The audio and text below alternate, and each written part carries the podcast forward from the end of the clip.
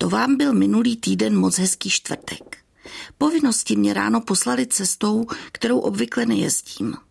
Tam, na hřebení kopce, je kolem silnice úžasná třešňová alej. Mohutné staré stromy právě kvetly, obloha byla blankitně modrá, jsem tam zdobená bílým obláčkem. Slunce svítilo, v autě mi hrála prima muzika. V té chvíli jsem se cítila naprosto šťastná.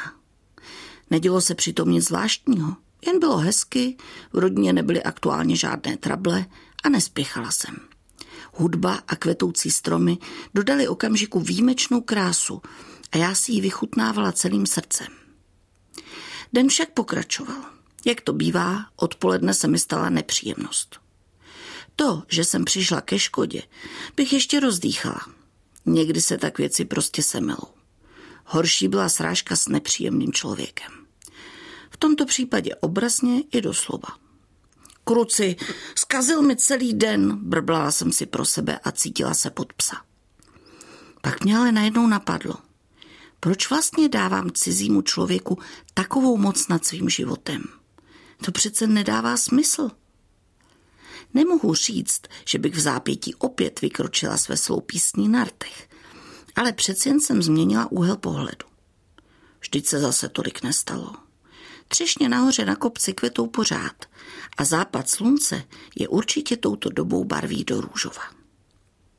Potíž je v tom, že sešup z pocitu pohody či rovnou štěstí umí být bleskový.